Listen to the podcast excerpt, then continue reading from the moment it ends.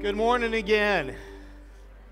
Children, four years through sixth grade, those of you that like to, you can go on back to KWC Junior at this time. No doubt you guys will have a great time back there with Miss Burt. And uh, parents, grandparents, you can pick them up after service in room six. Well, we are in a, a series called Ugly Christmas Sweater. We'll look to finish this series up next Sunday morning. And, uh, and then we'll transition Sunday night. We'll have a Christmas Eve service. Looking forward to that. Always a special time. We'll have communion. We'll have a candlelight service that we'll end with. And we're also going to have, as of this morning, special music by Priscilla. So, uh, looking forward to that. Great time next Sunday night, 6 o'clock. Hope you can join us for both services next Sunday at 11 and then next Sunday night at 6. We will have something special for all of our children and teens in the morning service next week at the conclusion of the morning service next Sunday. And so hopefully you'll be able to join us for that next week. Today we will continue our, our study, our, our look into Scripture as we talk about being an ugly, sweat, ugly Christmas sweater, or I should say, not being an ugly Christmas sweater all in favor of wearing Christmas sweaters, wear them. Have fun with it. Like Ron over here, sporting the cow with his uh, twin back there, um, Kyle. Awesome, love it, good to see. But like I've said before, I'm going to say it again wear one, don't be one. So in week one, we looked at the ugly Christmas sweater of unbelief and how our lives get ugly when we don't believe in the power and the promises of God. Last week, we looked at how life really gets ugly when we envy what other people have, when we resent God's goodness in their lives and we overlook His goodness in our own. Life gets ugly. And we need to embrace the peace that can be ours by trusting in Him, in His presence, and in His provision. Ugly Christmas sweater that we're going to talk about today is famously represented by two characters that are pretty well known this time of year, and two characters that have both been played, both been portrayed by Jim Carrey. Any idea who I'm talking about? Scrooge and the Grinch, right? You got Ebenezer Scrooge from the A Christmas Carol by Charles Dickens. You got the Grinch from How the Grinch Stole Christmas by Dr. Seuss. And uh, he played both of these characters. Happened to see a quote, just a little side note, happened to see a quote that said how ironic it was that he uh, portrayed both of these characters that were known for hating Christmas because he too hates Christmas interesting that somebody would just come out and say that. He didn't, I didn't, at least in what I read, he didn't say why he hates Christmas. I don't know if he hates Christmas for the same reasons that these two hated Christmas. But what are these two known for? What do they have in common? They are both known for being greedy. And there's no doubt, no one, I think, would argue the fact that if you're familiar with each of these stories that as the story goes until right up until basically the end of the story that they lived ugly lives. Would we agree with that? That scrooge and the grinch not just look kind of ugly here but they were if you would an ugly christmas sweater. Their lives were marked by ugly. And I don't think anybody would argue that we get ugly when our lives are marked by greed. And as we'll see today, when our lives are marked by greed, not only do we get ugly, but we lack and demonstrate a lack of true wisdom and understanding of God's ways, and we miss out on the joy that could be ours. If you have your Bible, I'd love for you to turn to Luke chapter 12. Luke chapter 12 you know, Bible or a Bible app, be able to follow along. If you're grabbing a KWC Bible, you can turn to page 737. hopefully you grabbed a bulletin on your way in, or if you're joining us online, you can access the online bulletin, be able to kind of see the notes and follow along accordingly and uh, write down some things. If you, if you don't have a bulletin, I certainly would encourage you go ahead and get up. That's it's okay. It's permissible. Go ahead and grab one. There should be some either on the table behind the middle row or out on the lectern as you uh, right by the front doors. But love for you to be able to follow along. I think there are some great things that the Lord has for us. Some things that I provided there in the notes for you to be able to fill in uh, some blanks, but there's going to be some other things, no doubt. Whether I say them or not, that God wants to speak into your heart and life today, and it might be helpful to just be able to jot that down.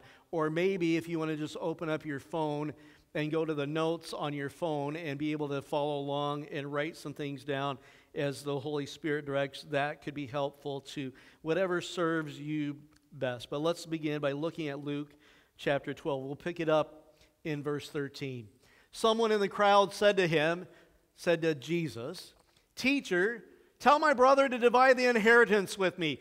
It's interesting to me that Jesus finds himself in the same position that many of us have found ourselves, whether as a parent or as a leader in some kind of position where somebody comes and says, Tell them to share. Right? And what's Jesus' response? Jesus replied, Man, who appointed me a judge or an arbiter between you? Like, leave me out of this mess. Like, there's almost nothing worse than getting involved in family business and a family argument over money, no less. And here's one of the sad realities that I've seen. In one of the most times that, that should be drawing a family together, the loss of a loved one, I've often seen it become one of the things that draws a family, pulls a family, tears a family, torpedoes a family apart. Fighting over stuff. I see how it happens. I can understand how it happens. And I want to just say, leave me out of this. don't, don't, don't include me in this mess. I want to have the same attitude that Jesus has right here. And Jesus says, leave me out of that, right? Because this is this just gets it just gets ugly. He continues. He said to them, Watch out. Watch out. Here's a warning. Be alert. Be on your guard against all kinds of greed. Here's a definition of greed, just so we're all on the same page this morning. Greed is a selfish and excessive desire for more of something than is needed. Some of you maybe can uh, identify with this statement. It goes like this If it's in my hand, it's mine. If I had it first, it's mine. If I saw it first, it's mine. If I want it, it's mine. If you put it down, it's mine. If I put it down, it's still mine. If it's broken, it's yours. Uh, it's interesting that mine is one of the first words that most children learn to say. No and mine. Some of the first two words, right, parents? Mine. Wait a minute, you dirty little brat. Spawn of mine? that's not yours, that's mine, right? And here we go. We're all saying it. Steve Deneff, a, a pastor and author, happens to be a Wesleyan pastor, somebody that I respect a lot. Um, he challenges me in, in deep ways with his writing. He wrote a book several years ago on the seven deadly sins. He called it Seven Saving Graces, Living Above the Seven Deadly Sins. And in it, he, he wrote about greed. And he gave seven different ways that greed can show up in our lives. I'd like to go ahead and share that list quickly with you today and see if you can identify any of the seven in your life. Now, it may not necessarily mean you are, yes, in fact, Scrooge or the Grinch.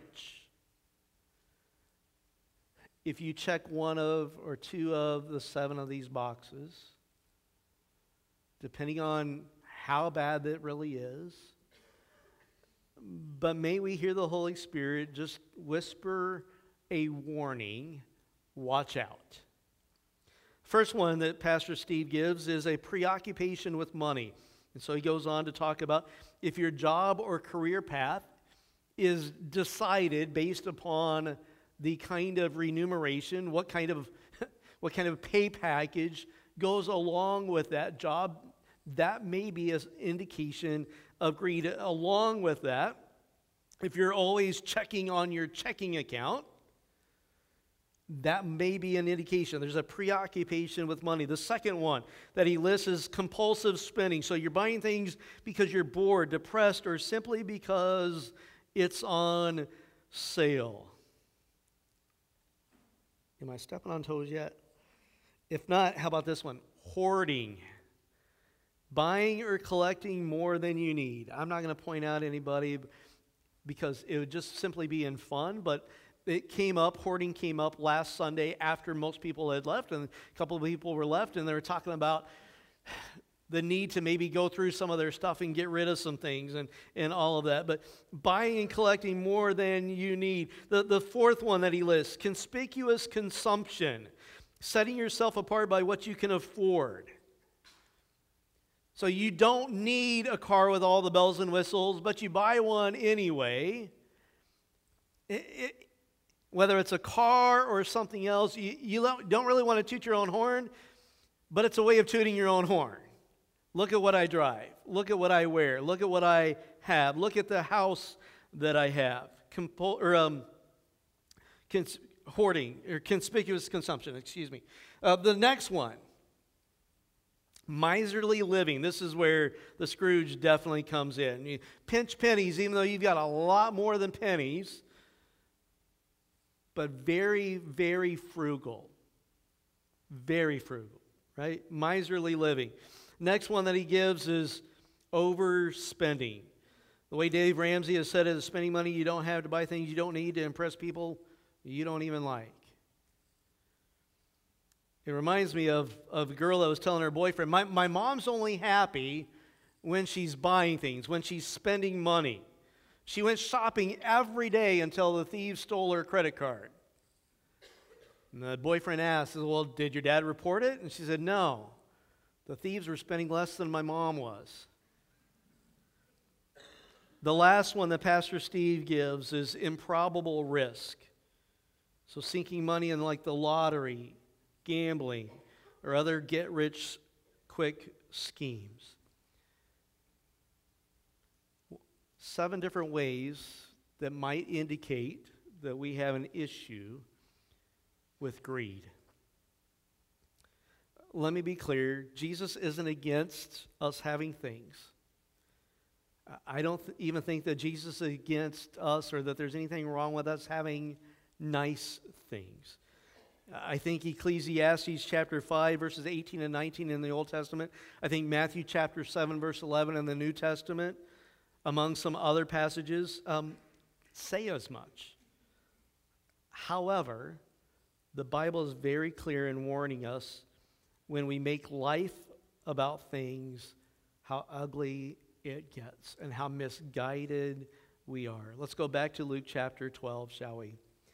Then he, again, this is Jesus speaking, said to them, Watch out, be on your guard against all kinds of greed. Life does not consist in an abundance of possessions.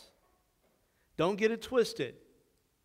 When you make life about things, you fall into the trap that more is better. And so we, we buy into this lie that if we want a better life, we have to have more stuff. Here's something, it's not in your notes, but you might want to write this down. Here's some truth. When your life is more about things, your life becomes less of a thing. I'm going to say that again. When your life is more about things, your life becomes less of a thing. We'll pick it up, verse 16. And he told them this parable The ground of a certain rich man yielded an abundant harvest. He thought to himself, and all the ladies know exactly where this is headed, even if they don't know exactly where it's headed. Because you've all had your husbands come to you and say, Well, I thought, and like, well, there's your problem. He thought to himself. Guys, how many of you would acknowledge, yep, that's oftentimes where things went off the rails? I didn't consult anybody else. I thought I knew what I needed to know. Am I the only one? Really? One other brave soul? One other person that's willing to be honest this morning? He thought to himself, What shall I do? I have no place to store my crops. Then he said, This is what I'll do. I'll tear down my barns and I'll build bigger ones, and there I will store my surplus grain. And I'll say to myself, You have plenty of grain laid up for many years. Take life easy, eat, drink, and be merry. Now, this actually doesn't sound like a bad idea at all. This actually could fit into what we talked about several months ago as we looked at the book of Proverbs and God's wisdom for life and, and God's wisdom, particularly for finances. And we learned about the principle of give, save, live. That in God's word, there is wisdom in saving. That the proverb writer looks at God's creation, the insects, the animals that God has created, and how they store things away for winter and that there's wisdom there. So understand this this parable is not against responsible financial decisions. This, this parable is not against planning for a retirement. Let's look at what this parable is actually going after. But God said to him, verse 20, you fool, this very night your life will be demanded from you. Then who will get what you have prepared for yourself? This is how it will be with whoever stores up things for themselves, but is not rich toward God.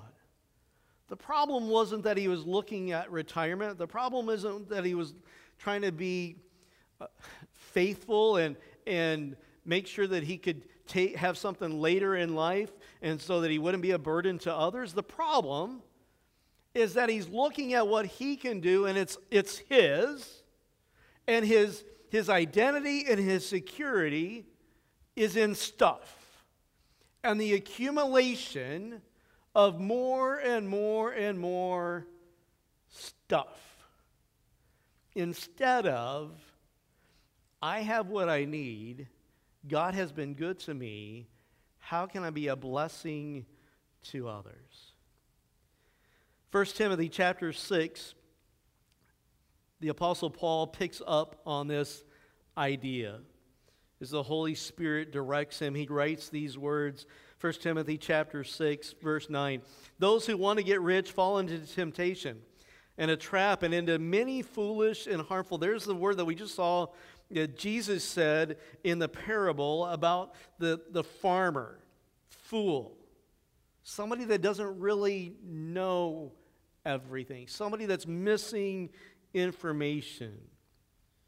And we fall into many foolish and harmful desires that plunge people into ruin and destruction. For the love of money is the root of all kinds of evil. And just pause there and make sure that we understand what Scripture is saying, what it's not saying. It does not say that money is the root of all kinds of evil. It doesn't say money is evil.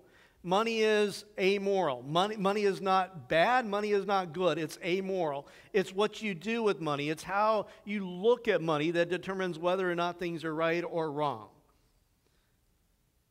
So Paul writes, For the love of money is the root of all kinds of evil. Some people, eager for money, have wandered from the faith and pierced themselves with many griefs. That's why Jesus talked about money a lot. And he told us, he taught us that you can only have one master. And money is a horrible master. But that's what a lot of people look to make as their master. And so Paul writes, and he says, Some people, for that love of money, it's led them astray. It's led them away from serving the Lord, and it leads to many griefs. You think of all the different broken relationships. One of the number one causes, top causes for divorce is money. We already talked about, and Jesus began this parable because of a problem between two brothers, right? Tell my brother to share the inheritance with me. And what kind of, a, what kind of griefs, what kind of problems the love of money, the chasing of money can do. So, verse 17, he continues Command those who are rich in this present world not to be arrogant, nor to put their hope in wealth, which is so uncertain, but to put their hope in God, who richly provides us with everything for our enjoyment. I'm going to just pause there because this makes me think of something that Paul also wrote in Acts chapter 20 and verse 35. Paul writes and he says, Remember the words of the Lord Jesus. And then he quotes Jesus It is more blessed to give than to receive. Here's something I want us to understand receiving from the Lord is good when Jesus says, and Paul quotes in Acts, it's more blessed to give than to receive, it's not saying that there's not a blessing in receiving. Receiving from the Lord is good. We talked about last week the importance of celebrating God's goodness in our own life. We should do that. We need to be aware of how good God has been to us. And, we see in Scripture the idea of enjoying what we have, who richly provides us with everything for our enjoyment. It's good to receive. But it's important that we keep the words in mind that Jesus said, but it's more blessed to give. It's great, it's awesome to receive, but it's even better to give. And that's what Paul is going to continue to add on and, and say as, he, as we pick it up in verse 18. Command them to do good, to be rich in good deeds, and to be generous and willing to share. In this way, here it is, in this way they will lay up treasures for themselves as a firm foundation for the coming age, so that they may take hold of the life that is truly life. And then verse 20 says, Timothy, guard what has been entrusted to your care. Here's what I believe is the application our takeaway for today. Embrace the beauty of the joy of generosity by understanding God's wisdom and ways. I'm going to expand on that a little bit and talk about God's wisdom in a few different areas. Number one, true life is found in the Savior, not in stuff. When we look at the wisdom of God in understanding how we can have joy, we have to understand that true life is found in the Savior, not in stuff. People become greedy because they think that somehow things will equal joy.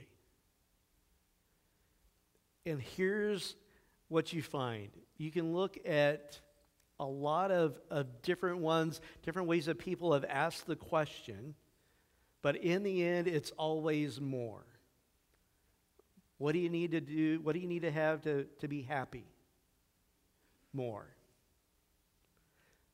More. What do you need to have to feel secure? More. How much money do you have to make before you're rich? More. If you make 30,000, it's 60,000. If it's 60,000, it's 120,000. Like it's always more. Right? God's wisdom, true life is found in the Savior, not in stuff. January 3rd, 1956, Jim Elliot and four other missionaries landed on a small strip of land in the jungles of Ecuador. The people that they were going to were known to not be friendly to, towards outsiders whatsoever. But Jim and his friends felt like God had called them to share the joy of Jesus with this unreached tribe. Nobody on this island knew Jesus, had heard about Jesus, and certainly none of them were serving Jesus. Lands on the island, notoriously dangerous tribe, because God had called them and because he belonged to God. And he wanted them to experience what he had experienced. And so he felt like there was no other choice but to obey God and take the good news to every nation. So they landed on January 3rd. By January 8th, all five men were found dead, had been killed by that tribe, and one of them was missing. And they found Jim Elliot's diary, and at one point he had wrote these words He is no fool who gives what he cannot keep to gain what he cannot lose. If you follow the story, and maybe you've seen the movie, know the story, Jim's wife and the wife of the other wives of the other men that were killed ended up going to that same island to minister to those people, and they led the majority of the island to Christ. But it wasn't without sacrifice, but they knew God's wisdom. True life is found in the Savior, not in stuff. The second thing that I'd, i think is important for us to understand when we talk about God's wisdom is that we are stewards, not owners. This is the lesson I think that the farmer needed to learn. Do you get to take anything with you into heaven? into eternity? Uh, the old saying, never seen a U-Haul trailer behind a hearse? Uh, you don't get to take anything with you. And that was what the Lord was pointing out in this parable about the, the farmer. You can't take it with you. Why can't you take it with you?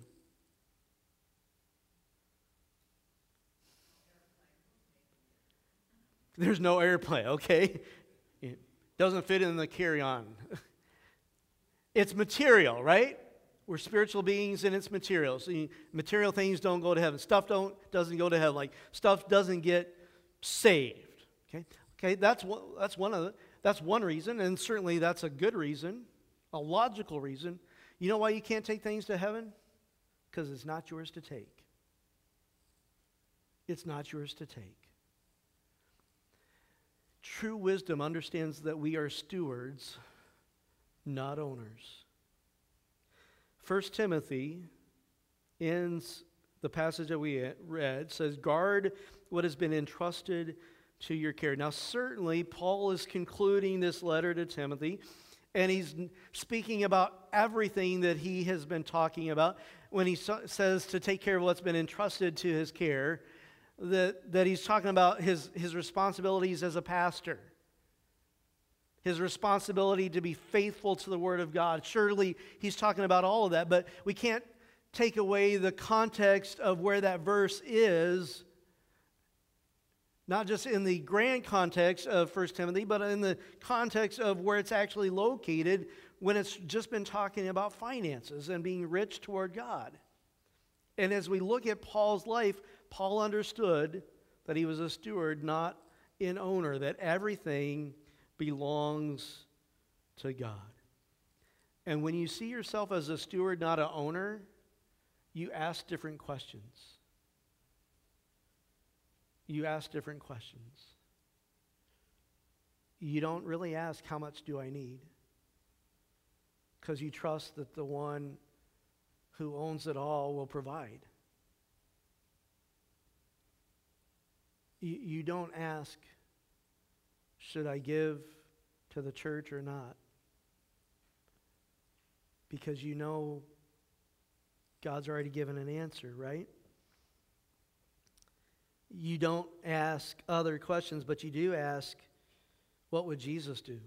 You do ask, how can I honor him in this? How can I serve the needs of others with this? Uh, another thing that we see with God's wisdom is that receiving is good, giving is better. I've already talked about that, so I'm not going to expand on that too much, but just know this receiving is good, giving is better. But why is giving better? Because it helps to guard our hearts against idolatry. Idolatry is when we place anything in the place of God. Giving helps go against that. It's when, when our identity and our security are in things, giving helps to combat against that. And then finally, we'll talk about God's ways. Ultimately, we just need to know this God is a giver. It's who he is and it's what he does. Most famous verse in the world, John 3:16. Say it with me. For God so loved, we'll talk about that next week. For God so loved the world he gave. He gave. He gave. And what did he give? Who did he give? His only son. It's who he is, it's what he does. He's a giver. So we need to embrace the beauty of the joy of generosity by understanding God's wisdom in ways. Let me make this a little more practical. I'll give you three things very quickly. Number one is go go. Go go. Here's what go go means get one, give one. Get one, give one. You get a new shirt, you give away a shirt. You get a new pair of pants, you give away a pair of pants. You get a new pair of underwear, Wait a minute. So maybe not with everything, but a general principle. We're, we're going to fight against, we're going to go against this accumulate, accumulate, accumulate. More, more, more, more, more is better. I'm going to say, here's enough. God's provided. I have, I've been blessed. Now let me be a blessing. Get one, give one. Whether it's somebody gives it to you or you buy it yourself, you get one, you give one. I think that's pretty practical. Now, that's not entirely biblical. It's not something that I'm pulling from today's passage of Scripture, but I think it can be helpful. Let me go more biblical, though, shall we? Number two, tithe. Number one's optional. Number two, not optional. Not if we really want to follow the ways of the Lord, not if we really want to experience the joy of the Lord in our heart and in our life and in our family. So, what is tithe? Very quickly, tithe is a very specific amount. But here's the thing it's a different amount for you than it is for me. A tithe is 10%, it's a very specific amount. You look at the word that's used in Scripture, very specific, it means 10%. It doesn't mean ish, it means 10%. Well, why do we pay a tithe? Because tithe helps go against our natural inclination to become greedy. Our natural inclination to see the things of the world and to seek to find joy and peace and hope in the things of the world. And a tithe is a reminder that that's not where we get it. If you happen to have currency with you, American currency with you, it says some words on there.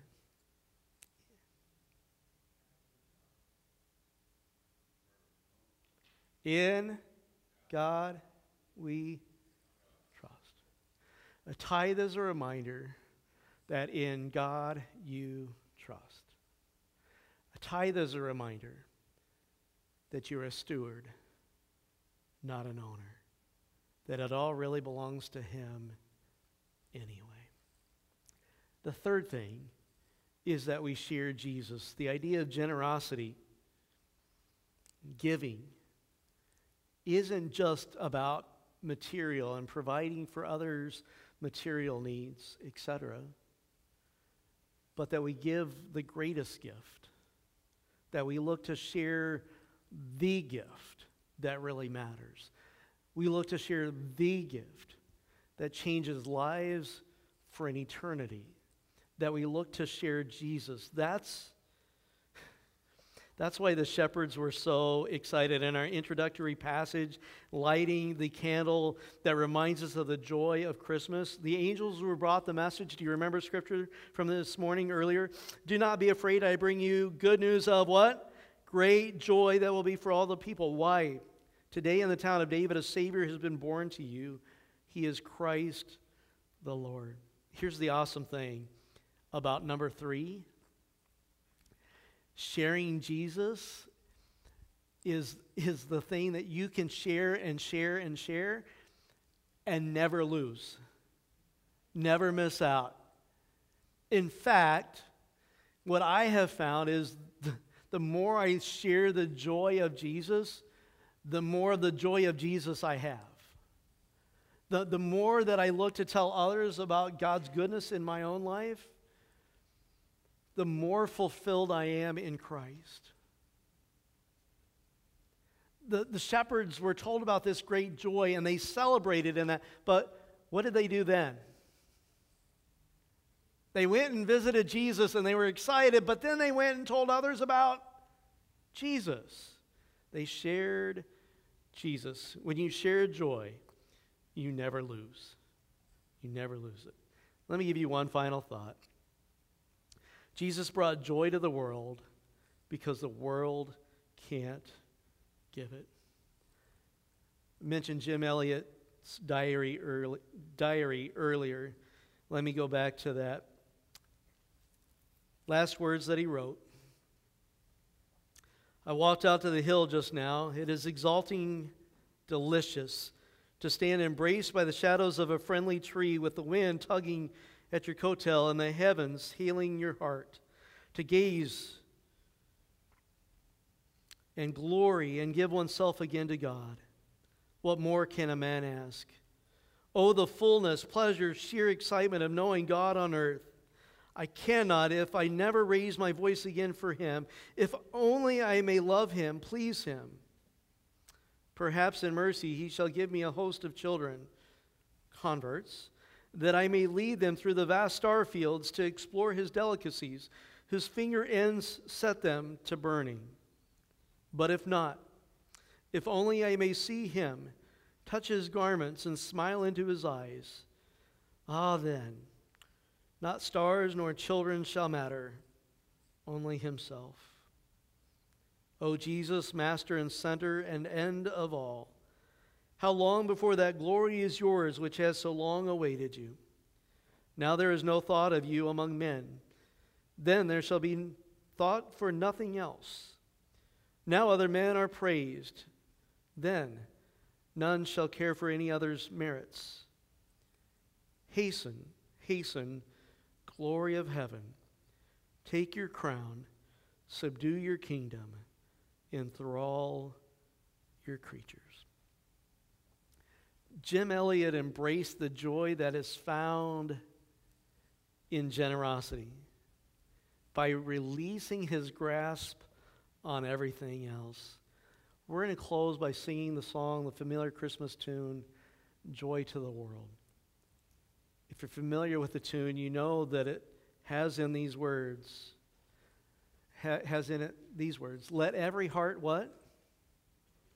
Prepare him room. Let me ask you as we close this morning is there room in your heart for Him? Or is it filled with stuff? The love of stuff? Is there some things that need to be decluttered in your life today? And I invite you to close your eyes and bow your heads with me. To prepare your heart, to prepare Him room. Father, thank you, Lord, for your love for us. Thank you for your goodness in our lives. You have blessed us in so many ways.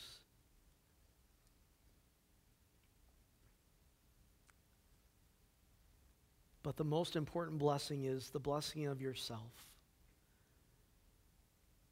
This Christmas season. May we be aware of all your blessings, but most importantly, may we be aware of and recipients of your greatest blessing, yourself. May we prepare room in our hearts for you. May we not lean on the, the things of this world and look to the things of this world to try to bring us joy because it can't. Not the joy that you offer. And so, Father, may we know the joy of the Lord, and may that joy be our strength. I pray this in and for your name. Amen. Stand with me if you're able as we worship the Lord through singing.